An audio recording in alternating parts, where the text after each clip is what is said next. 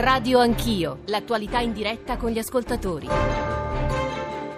8.30 di nuovo, buongiorno, bentornati a Radio Anch'io, al microfono Nicole Ramadori. In questa parte di trasmissione ci occupiamo del dibattito che si è scatenato dopo il crollo del ponte di Genova in merito alle concessioni. Da giorni infatti sentiamo parlare di revoca della concessione ad autostrade e, e da questa ipotesi appunto è nato tutto il dibattito che è un dibattito politico ma anche giuridico ed economico perché le ripercussioni eh, sono, sarebbero tante e in tanti campi. Oltre alla revoca si è discusso anche eh, e anche all'interno del governo della possibilità di tornare a nazionalizzare diversi settori. Allora la domanda che ci poniamo oggi è che cos'è più efficiente? Cosa funziona meglio, il pubblico o il privato? Conviene a tornare eh, ad essere proprietari, conviene tornare ad essere proprietari eh, delle nostre autostrade, di tutti eh, quei beni e quei servizi pubblici o comuni che finora sono, eh, eh, sono stati affidati in gestione alle società private? 335 335 699 2949. Sentiamo dei WhatsApp. Sono Lucio Oieni e volevo sottolineare che stiamo vivendo in un momento di grande autarchia. Non voglio ripensare al passato, ma è un momento difficile. Nazionalizziamo il tutto, usciamo dall'Europa e blocchiamo le frontiere. Mi sembra un momento giusto. Buongiorno, Aldo da Genova. Nazionalizzazione delle autostrade. L'abbiamo già avuta in passato ed era il solito carrozzone statale in costante perdita. Le motivazioni sono le solite ben conosciute, situazioni politiche, raccomandazioni, tangenti, inefficienza globale. Con la privatizzazione tutte queste cose spariscono, ma c'è il problema della ricerca del massimo profitto, con la riduzione di investimenti, manutenzione e sicurezza. Meglio quindi rivedere le concessioni mantenendo una partecipazione statale che effettua un controllo magari con soggetti terzi, con penali a carico dei concessionari.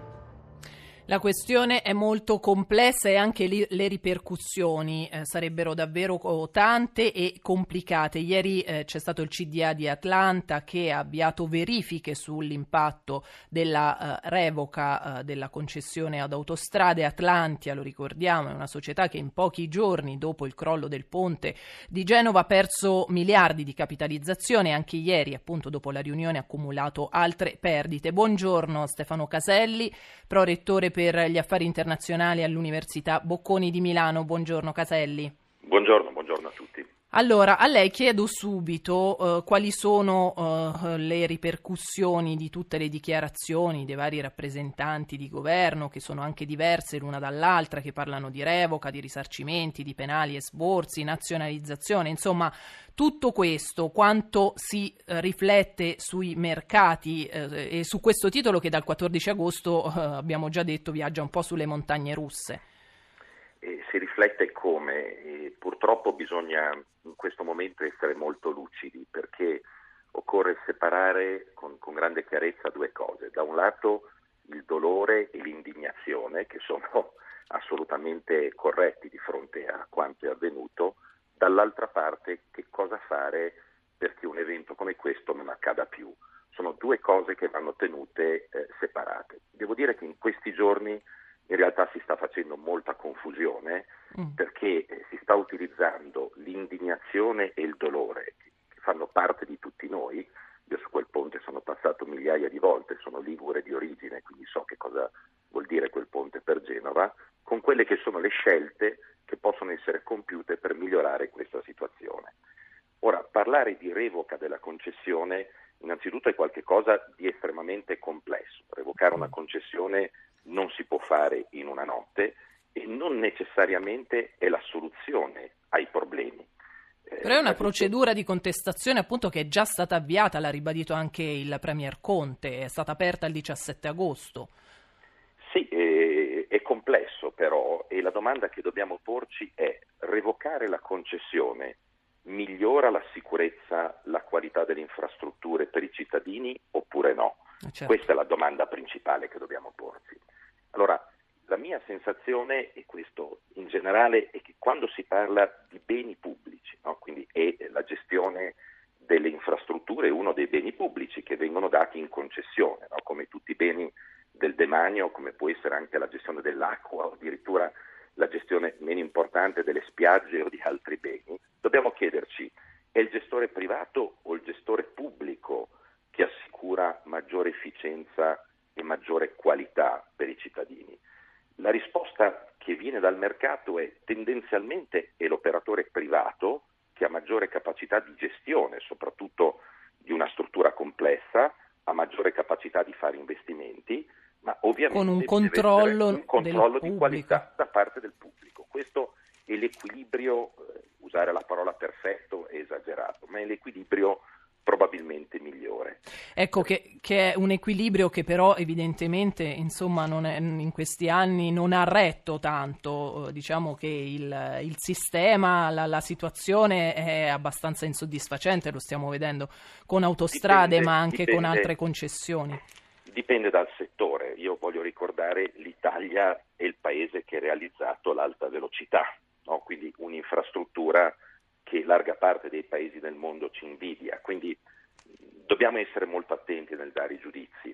La mia sensazione è che nazionalizzare, che è una parola oggi dire, ricorrente sì. ed è quella che sta generando turbativa sui mercati da questo punto di vista, è una scelta pericolosa. Nazionalizzare vuol dire affidare allo Stato la gestione di un bene complesso come un'infrastruttura autostradale vuol dire chiedere allo Stato di fare investimenti, ma investimenti vuol dire nuovo debito pubblico che aumenta, vuol dire avere capacità di gestione. ricordiamo che l'Italia diciamo, degli anni 70 ha fatto tanti disastri in materia di partecipazioni statali e di gestione dell'attore pubblico.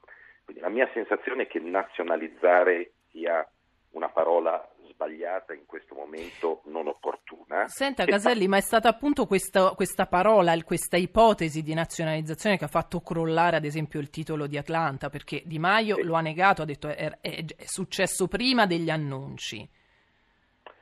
Questi annunci, eh, Dobbiamo, oggi due, Autostrade due dice danneggiati dagli annunci, è no, così o no? Sono, ci sono due, due fatti. Il primo, quando succede una tragedia come quella che abbiamo visto, chiaro che il titolo eh, della società che è interessata scende eh, perché ovviamente il mercato reagisce pensando ovviamente ai costi aggiunti alla ricostruzione, al fatto che vi possono essere altri rischi. Questo è a prescindere da quello che dice, fa o dagli annunci che vengono portati dal governo.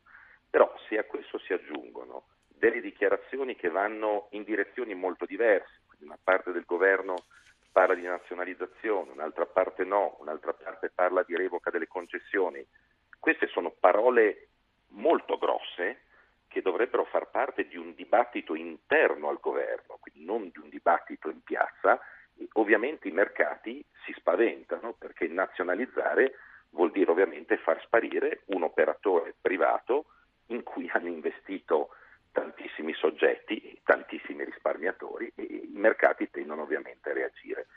La mia sensazione è che il dibattito è giusto, è corretto, ma quando si parla di parole molto grosse come revoca delle concessioni e nazionalizzazioni, il dibattito debba essere privato, debba essere discusso all'interno del governo senza continue esternazioni che fanno male poi ai risparmiatori, perché gli investitori di Atlantia sono i cittadini, non sono soltanto i grandi investitori, sono i fondi in cui i risparmiatori italiani hanno investito. Quindi attenzione, certo. non è la società che sta avendo un danno. Certo, e tra l'altro, ecco, già, sarebbero già, mh, leggevo sul piede di guerra in caso appunto di revoca eh, della concessione per le oscillazioni eh, del titolo si sarebbero già rivolte eh, agli avvocati, tutti gli acquirenti dei titoli di Atlanta. Eh, Caselli, appunto, lei diceva deve essere una discussione privata, ma si parla spesso anche di eh, trasparenza. In questo momento si è parlato della trasparenza Corretto. degli atti che regolano proprio il rapporto Corretto. fra il concessionario e lo Stato. Rimanga eh, con noi, se può, qualche altro minuto, perché io saluto Luigi Scordamaglia, presidente di Federalimentari. Buongiorno Scordamaglia. Buongiorno, buongiorno eh, che eh, lei immagino abbia una visione un po' diversa rispetto a quella eh, di Caselli, perché lei invece sostiene proprio il pubblico e l'efficienza del pubblico sul privato, se non sbaglio. Beh, no, non esattamente. Quello no. che io voglio, eh, mettiamola così, eh, le privatizzazioni hanno un senso quando ci sono situazioni, come veniva ricordato, in cui il pubblico è fortemente inefficiente o troppo collegato al politico.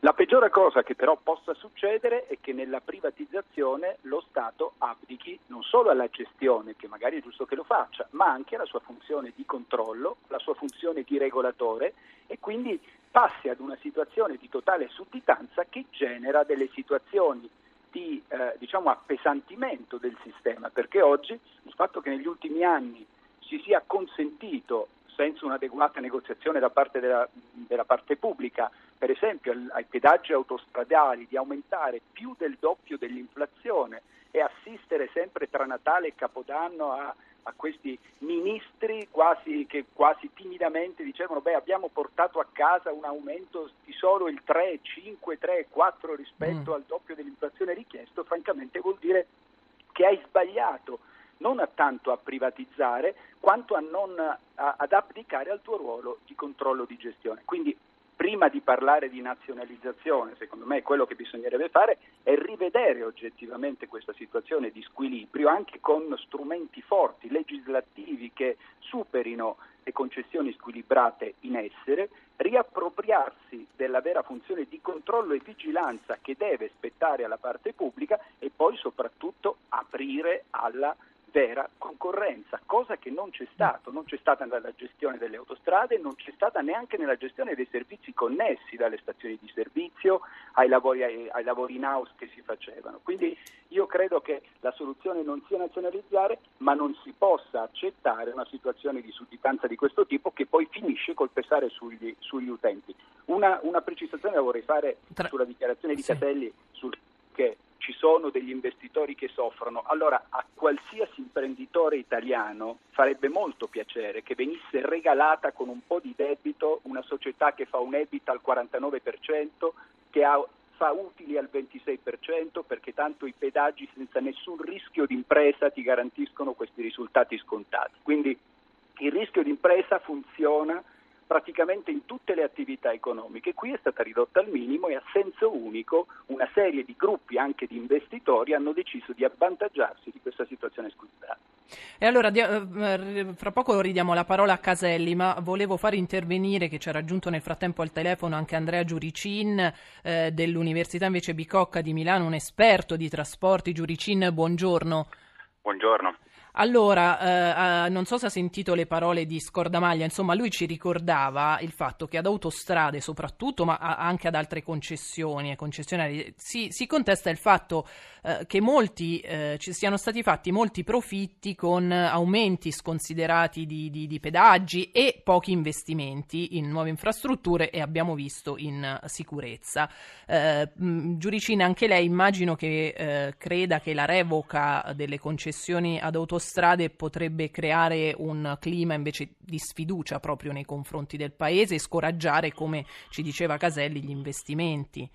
Esattamente, è un grave rischio quello di andare incontro a una revoca, lo ripetevo l'altro giorno anche su Reuters, che è assolutamente qualcosa che va a scoraggiare gli investimenti in Italia, un paese che ha necessità di fare questi investimenti, quindi bisogna fare molta attenzione a questo processo di revoca.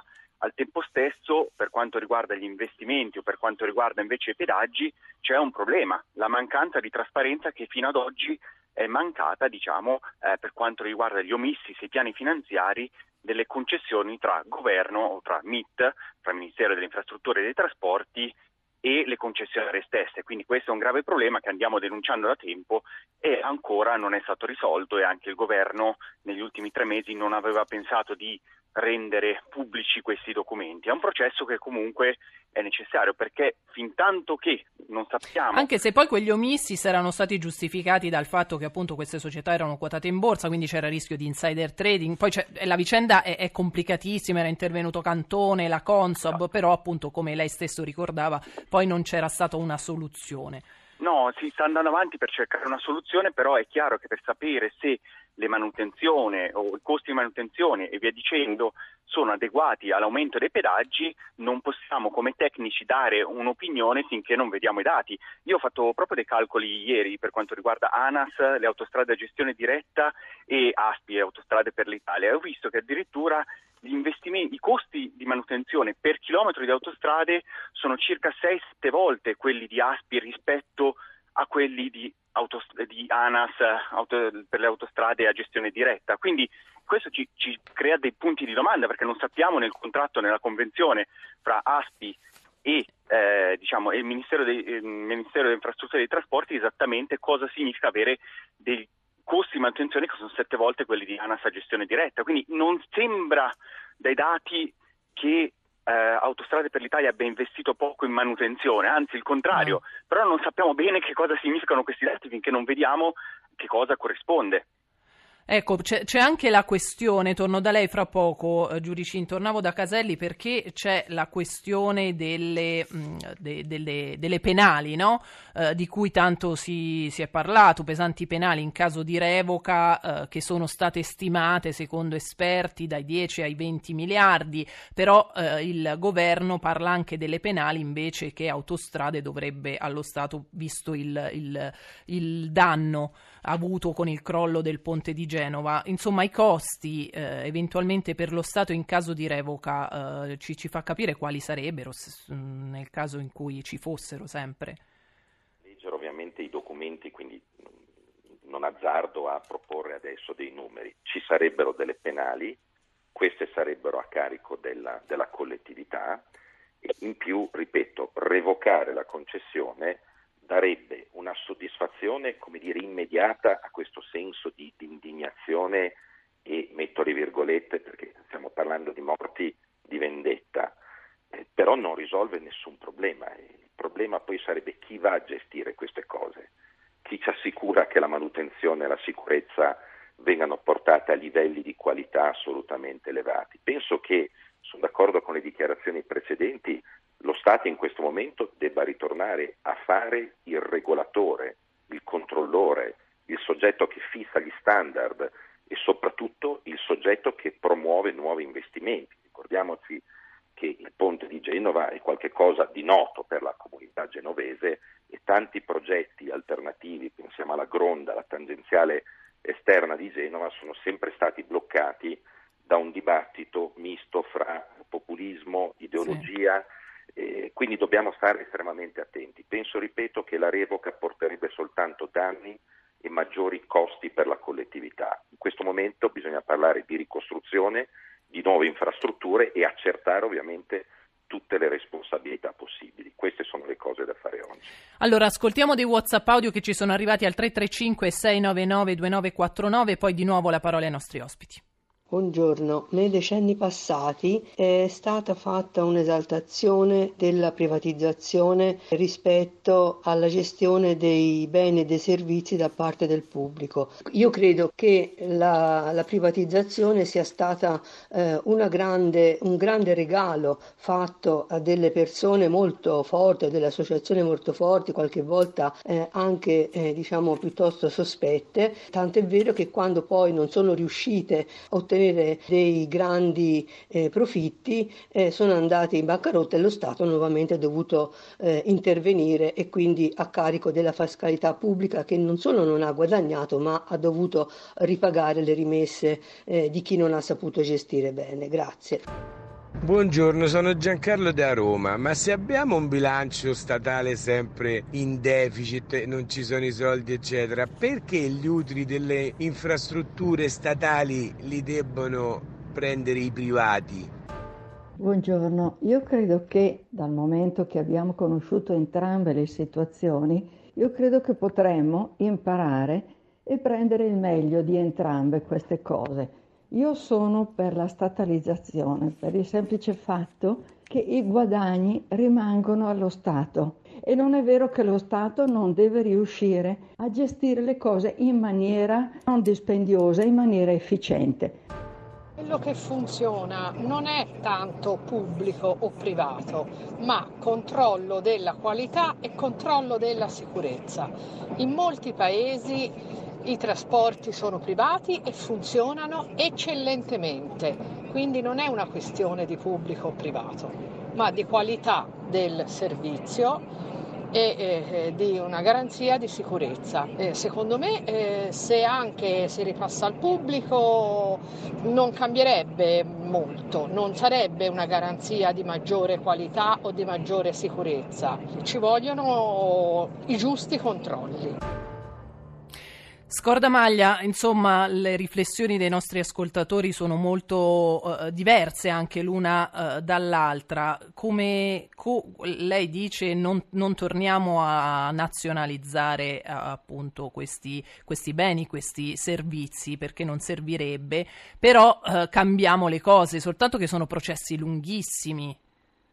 Eh, io non credo, come, come, dicevo, che il monopolio pubblico sia attuale o sia la soluzione. Penso però che la sostituzione di monopoli pubblici con monopoli privati chiusi alla vera concorrenza sia ancora peggio. Noi abbiamo avuto l'esempio della telefonia dove il primo passaggio, quando ancora c'era un monopolio privato, è pesato sulle tasche degli italiani e solo l'apertura alla concorrenza vera ha consentito di abbassare e poi di portare dei vantaggi alle utenze. È chiaro che revocare una concessione in atto eh, induce una sensazione di, di, di inaffidabilità, ma quando la concessione ti obbliga, come sembrerebbe, a pagare delle penali anche in caso di gravi inadempienze, beh, anche un neolaureato in legge sa che se tu non hai costruito l'opera, se tu non devi ammortizzarla, non puoi avere un contratto così sbilanciato a tuo vantaggio.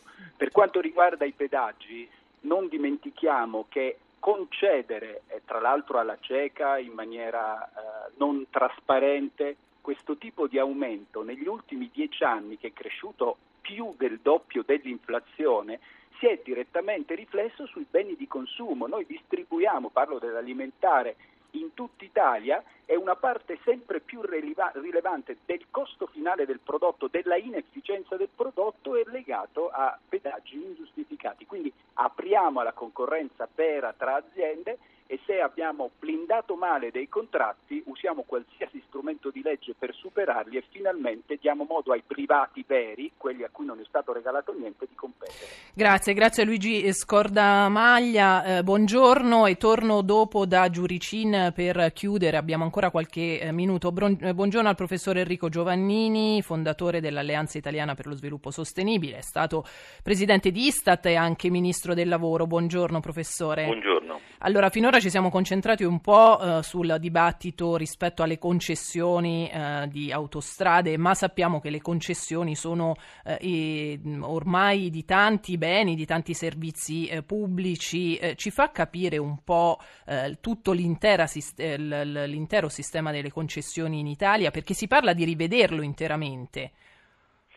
In primo luogo dobbiamo ricordare sempre che parliamo di concessioni nell'utilizzo di beni che sono di proprietà dello Stato e dunque parliamo di terreni, parliamo delle coste, parliamo naturalmente delle infrastrutture che sono di proprietà dello Stato e devono naturalmente restare di proprietà dello Stato.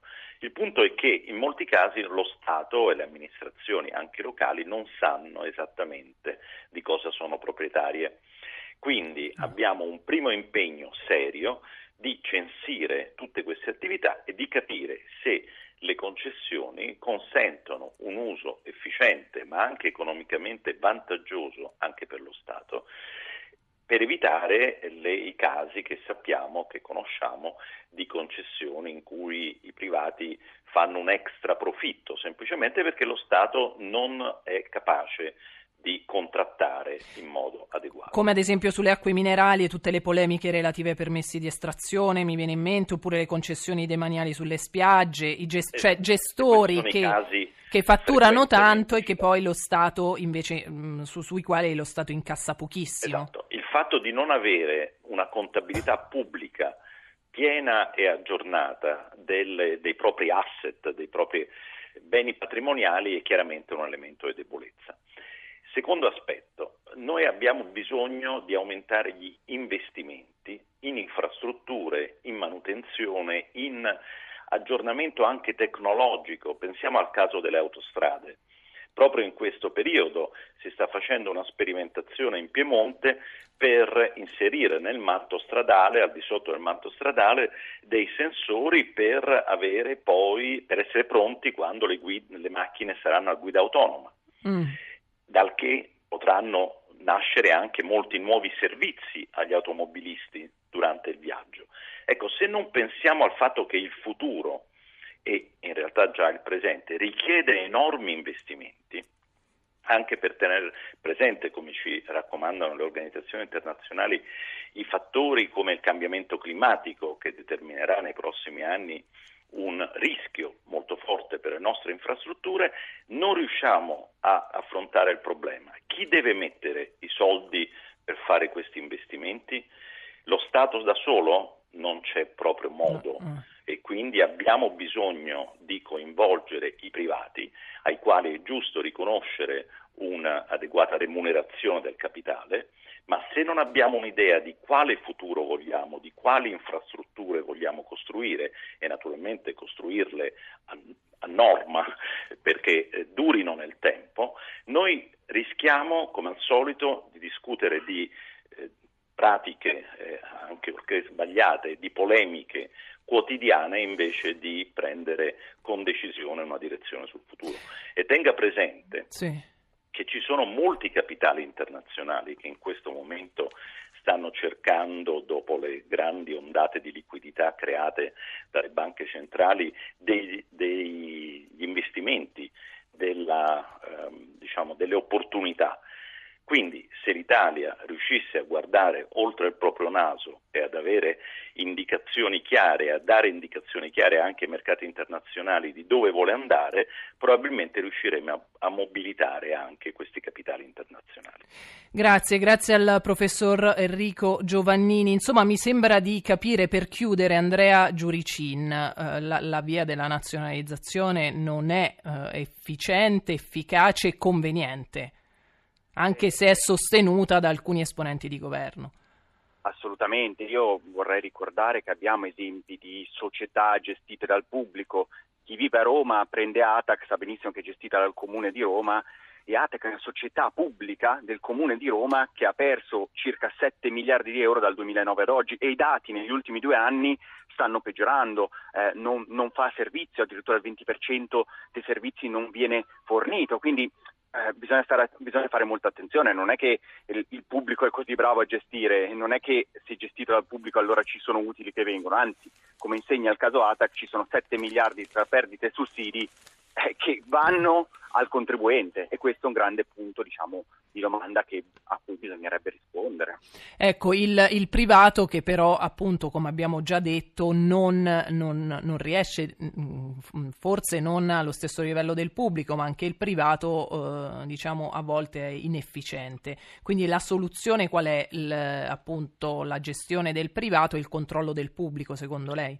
Assolutamente, lo Stato deve, a, a semplificare. Deve, eh? Lo Stato deve assolutamente regolare bene in maniera trasparente, cioè l'assegnazione tra, senza gare o con gare fatte male è la cosa peggiore che può capitare. Pensiamo ad ATAC, prolungamento del contratto è stato deciso l'anno scorso dal 2009, 2019 al 2021, altri due anni senza alcuna gara. Allora ci vuole trasparenza sempre perché lo Stato deve essere trasparente verso i suoi cittadini per evitare lo spreco di risorse pubbliche, che sono poche. Grazie, grazie Andrea Giuricin, economista, Università Bicocca di Milano e grazie anche a Stefano Caselli, non l'avevo fatto prima, prorettore per gli affari internazionali invece alla Bocconi, sempre di eh, Milano, grazie anche al professor Giovannini e a Scordamaglia. Noi eh, ci ritroviamo naturalmente con Radio Anch'io domani intorno alle 7.35, eh, grazie a, in redazione ad Alberto Agnello, ad Amarra, Maria Grazia eh, Santo, Elena Zabeo, in regia Mauro Convertito, in console invece Stefano Velli, Fernando Conti, Emanuele Di Cavio. Ci risentiamo domani.